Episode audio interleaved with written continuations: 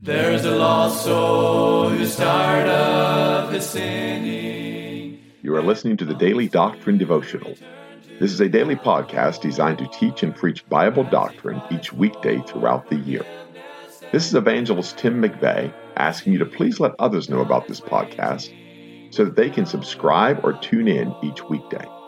At the end of the podcast, we will provide you with subscription information as well as contact information for our ministry. Thank you for listening, and we pray that the Lord will help each of us as we study and preach the Word of God. And the saints all with gladness are singing the glorious song of the redeemed, song of the redeemed. Well, thank you for tuning in to the podcast this Tuesday. Unfortunately, due to circumstances beyond our control, such as all-night power outages and therefore late packing, long stops on the road, traffic delays, it's 9 o'clock on a Monday night, and I have nothing for tomorrow's podcast. So rather than rush something, we're going to take a message that was preached, the Messianic Psalms of Asaph, preached at the Living Waters Baptist Church. It'll be two parts. This will be today and tomorrow, which is Wednesday. I hope it's a blessing. I certainly do hope it's a help to you. Would you pray for us? Pray that God would use the message as we listen to the Psalms of Asaph. Let's go to 1 Chronicles 25. Now, some of you obviously missed it, but we didn't even have a birthday or a reason. But in New York, of all months, in February, we had an ice cream party. Mm-hmm. And you remember that? In February. Yeah. We had half pints and Twix bars, all ice cream Twix bars and Snicker bars in February. And every beat to the heart, Taryn had probably 5. I was over the Hayden League with a couple. Amen. I caught him on that. And we just wanted to be a blessing to folks. So we went to Walgreens and ice cream was 90% off. I said, well, God's in this. Amen. And so I saw Twinkies on clearance. I said, well, we found the perfect will of God today. Amen. Now, people, you may not agree with that. That's all right. If you don't like that, you can give your Twinkie back. 1 Chronicles 25, and we read a couple of verses. We talked about this in Black Creek on one of those days. And I want to just dig into this just a little bit with the Lord's help. In verse 1, it says, Moreover, David and the captains of the host separated to the service of the sons of Asaph and of Heman and of Jeduthun, who should prophesy. Now notice that word there. We should prophesy with harps, with psalteries, and with cymbals. And the number of the workmen according to their service was of the sons of Asaph, Zaccur, and Joseph, and Nethaniah, and Asarelah. The sons of Asaph under the hands of Asaph was prophesied according to the order of the king.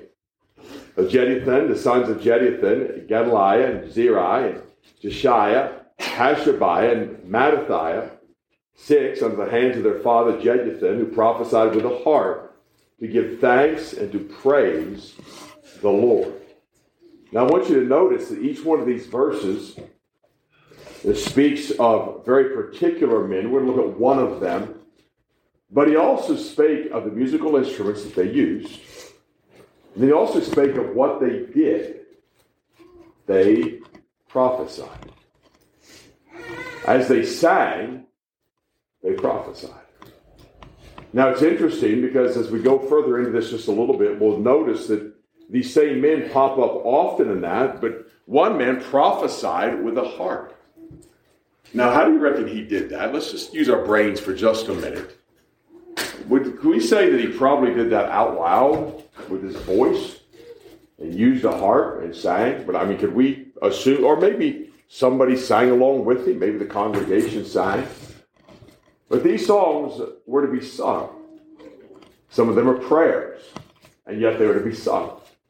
They were to be, I don't like the word chanted, but I don't know what other word to use because I'm ignorant, but they would be sung in different ways and different manners. But in this manner, they would use the harp, they'd use the psaltery, they'd use the cymbals. Now, let me just rest assured this, it wasn't a set of cymbals with different pitches, and some guy wasn't back there with sticks, rocking his long hair, banging the cymbals. That wasn't the manner of worship. No, these would have been cymbals that would have been tuned. They would have been pleasant to hear, unlike that trash. And they would have been godly. because the men of God used them to prophesy. Now he goes on to 2 Corinthians. We're going to bounce back and forth here, just the order in which I did things. In 2 Corinthians 29, and I'm going to start in verse 30. Then Hezekiah answered, let's start in verse 30 actually this time. 2 Chronicles 29 and verse 30.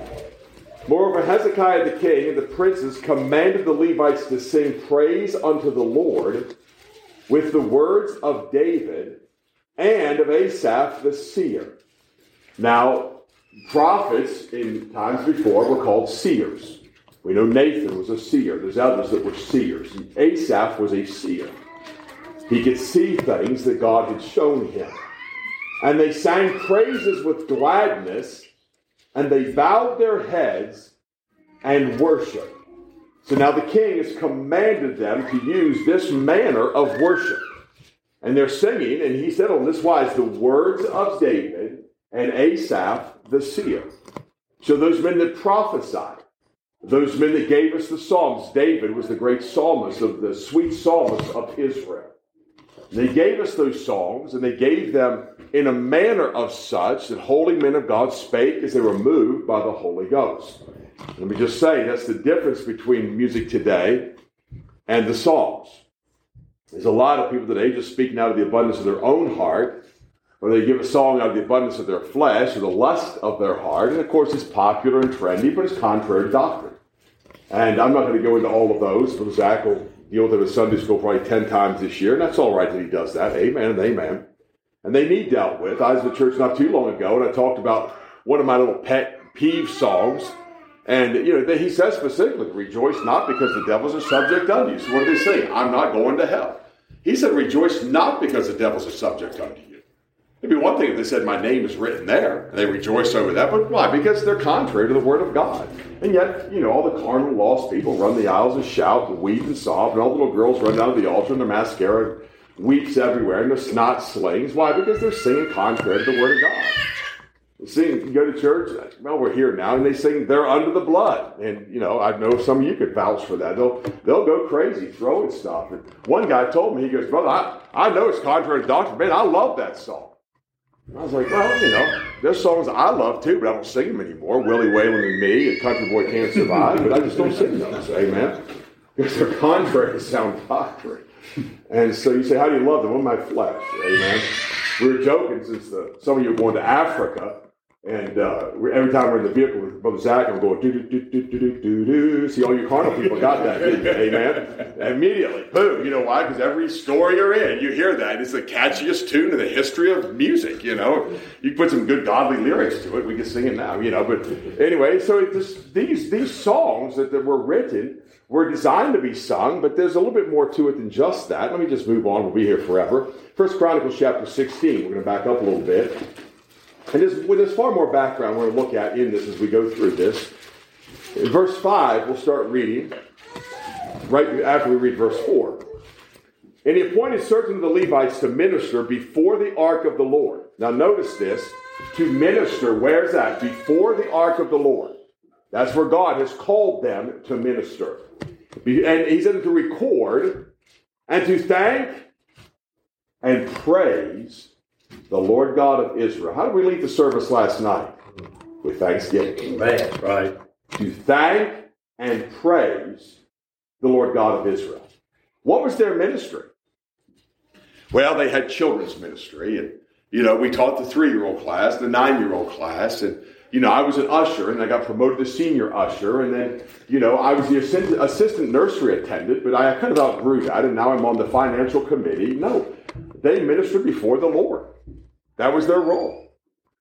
And they stood before the ark of God, and their ministry was simply what he said it was, to record and to thank and praise the Lord God of Israel. Where are those ministers today?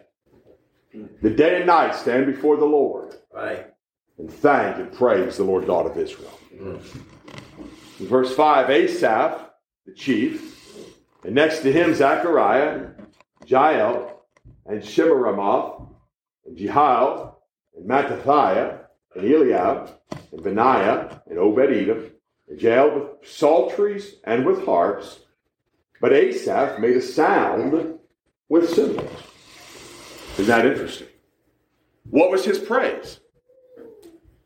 I mean, I don't know if it was two. He said symbols. I'm assuming it was two of them clanging together. Again, he wasn't sitting there going like this. He's making a sound with it where before the Lord. Brother Vernon, before I get too far, I'm not proposing that you go buy a bunch of symbols for the children of the church, but it wouldn't be a bad thing as long as they took them home. They may just want to throw that out there. And so we might do that. Take an offering, buy all the children's symbols to take home with them after the bays leave. Amen. My wife and I were at BB's the other day, and they had the Melissa and Doug, what was it called? The musical band in a box, $10, Melissa and Doug. And of course, our children immediately see the bright colored packaging, like, Daddy, Daddy. I just told my wife, I said, I'd rather pull my molars out without painkillers. Amen. To give my children a band in a box, cymbals and shakers, and the thing you scratch up and down. I said, not on this life. Amen. Asaph the chief, and next thing, I went through all that. And Asaph made a sound with cymbals, Benaiah also, and Jehaziel the priest with trumpets continually before the Ark of the Covenant of God. Again, what's this glamorous ministry he's called them to? Worship leader? I mean, Asaph was the chief. I mean, did he wear the skinny jeans and wave his hands in the air? Was that his role? No, it was not. He was a holy man of God.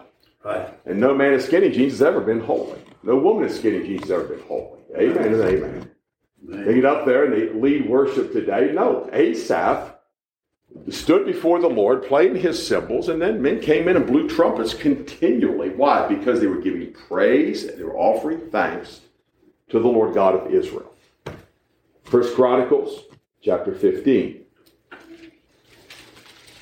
We start at verse 17. So the Levites appointed Heman, the son of Joel, and of his brethren Asaph, the son of Berechiah, and of the sons of Merari, their brethren Ethan, the sons of Cushiah. And he goes on down the list. And then verse 19 says, so the singers.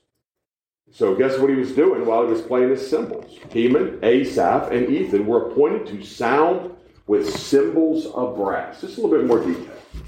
But what is he doing? He's singing. He's singing praises to the Most High God. And he's playing his cymbals. Why is he singing praises? Because he is a seer. He's a prophet of God. He's giving the word of God in song. And he goes on in the 1 Chronicles chapter 6. And I know I'm this is just the order I put this in. I have no rhyme or other rhyme or reason, but it only makes sense to me probably. In verse 33, these are they that waited with their children, 1 Chronicles 6:33, of the sons of the Kohathites, Heman a singer, the son of Joel, the son of Shemuel, the son of Elkanah, the son of Jero, the son of Eliel, the son of Toa, the son of Zoph, the son of Elkanah, the son of Mahad, the son of Amasai, the son of Elkanah, the son of Joel, the son of Azariah, the son of Zephaniah, the son of Teath, the son of Asher, the son of Ebiasaph, the son of Korah, the son of Izhar, the son of Kohath, the son of Levi, the son of Israel, and his brother Asaph, who stood at his right hand, even Asaph, the son of Berechiah, the son of Shimei. So God gives us his lineage. God tells us how he has been appointed by his lineage to that position before the ark of God to testify of the goodness of God and to give thanks unto God. He tells us what his position is. We're going to go ahead and do this. Go to 2 Chronicles 5. We're going to do these two. I'm going to intentionally skip some of the verses, try to make one point tonight.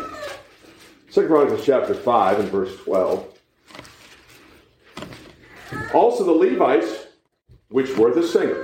Now notice that, the Levites, which were the singers, all of them of Asaph, of Heman, of Jeduthun, with their sons and their brethren. Now notice the holiness, being arrayed in white linen, the command of God, having cymbals and psalteries and harps, stood at the east end of the altar. They're in a specific place. And with them, 120 priests, sounding with trumpets. Now, does loud worship bother you? Yeah, buddy. It's amazing how loud worship only bothers people when you're singing hymns. Amen. That's right. I remember the first time I was exposed to the other, probably about 99, maybe 2000, and My dad insisted we go to the greatest church on earth with him when he was back in town. We go to the Church of the Nazarene in Gaithersburg, and they just started a band. And some short-haired girl gets up there and walks up and immediately eats the microphone and starts squalling and bellering and grunting. And, you know, and some guy's slapping the guitar and another guy's slapping the bass. And I mean, just blaring. Like, the old people are all holding their ears, can't wait to leave service. And, you know, and yet they go to worship. They have concerts and they go worship that. And man, the louder the better today. But then you go to the house of God and people are shouting and rejoicing. It's all too loud for them. Right. Although they listen to Hank really loud and probably Tupac really loud and everything, but they don't want that in church. Right. Because church is sacred. Amen and amen. Anyway, I'll leave that alone for now. Probably said enough about that. But these 120 priests are sounding with trumpets. What are they doing? They're saying, these into the altar of God. Why? They're sounding with trumpets. Why? They're worshiping God. They're singing praise unto God. And notice what he says in verse 13. It came even to pass, as the trumpeters and singers were as one, to make one sound, to be heard in praising and thanking the Lord.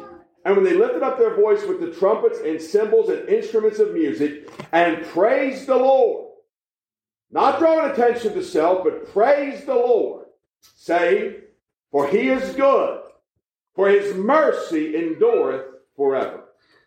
That then the house was filled with a cloud, even the house of the Lord. So that the priests could not stand to minister by reason of the cloud, for the glory of the Lord had filled the house of God. Now notice this, at the singing of praise. Right. At the singing of praises. Yes, sir.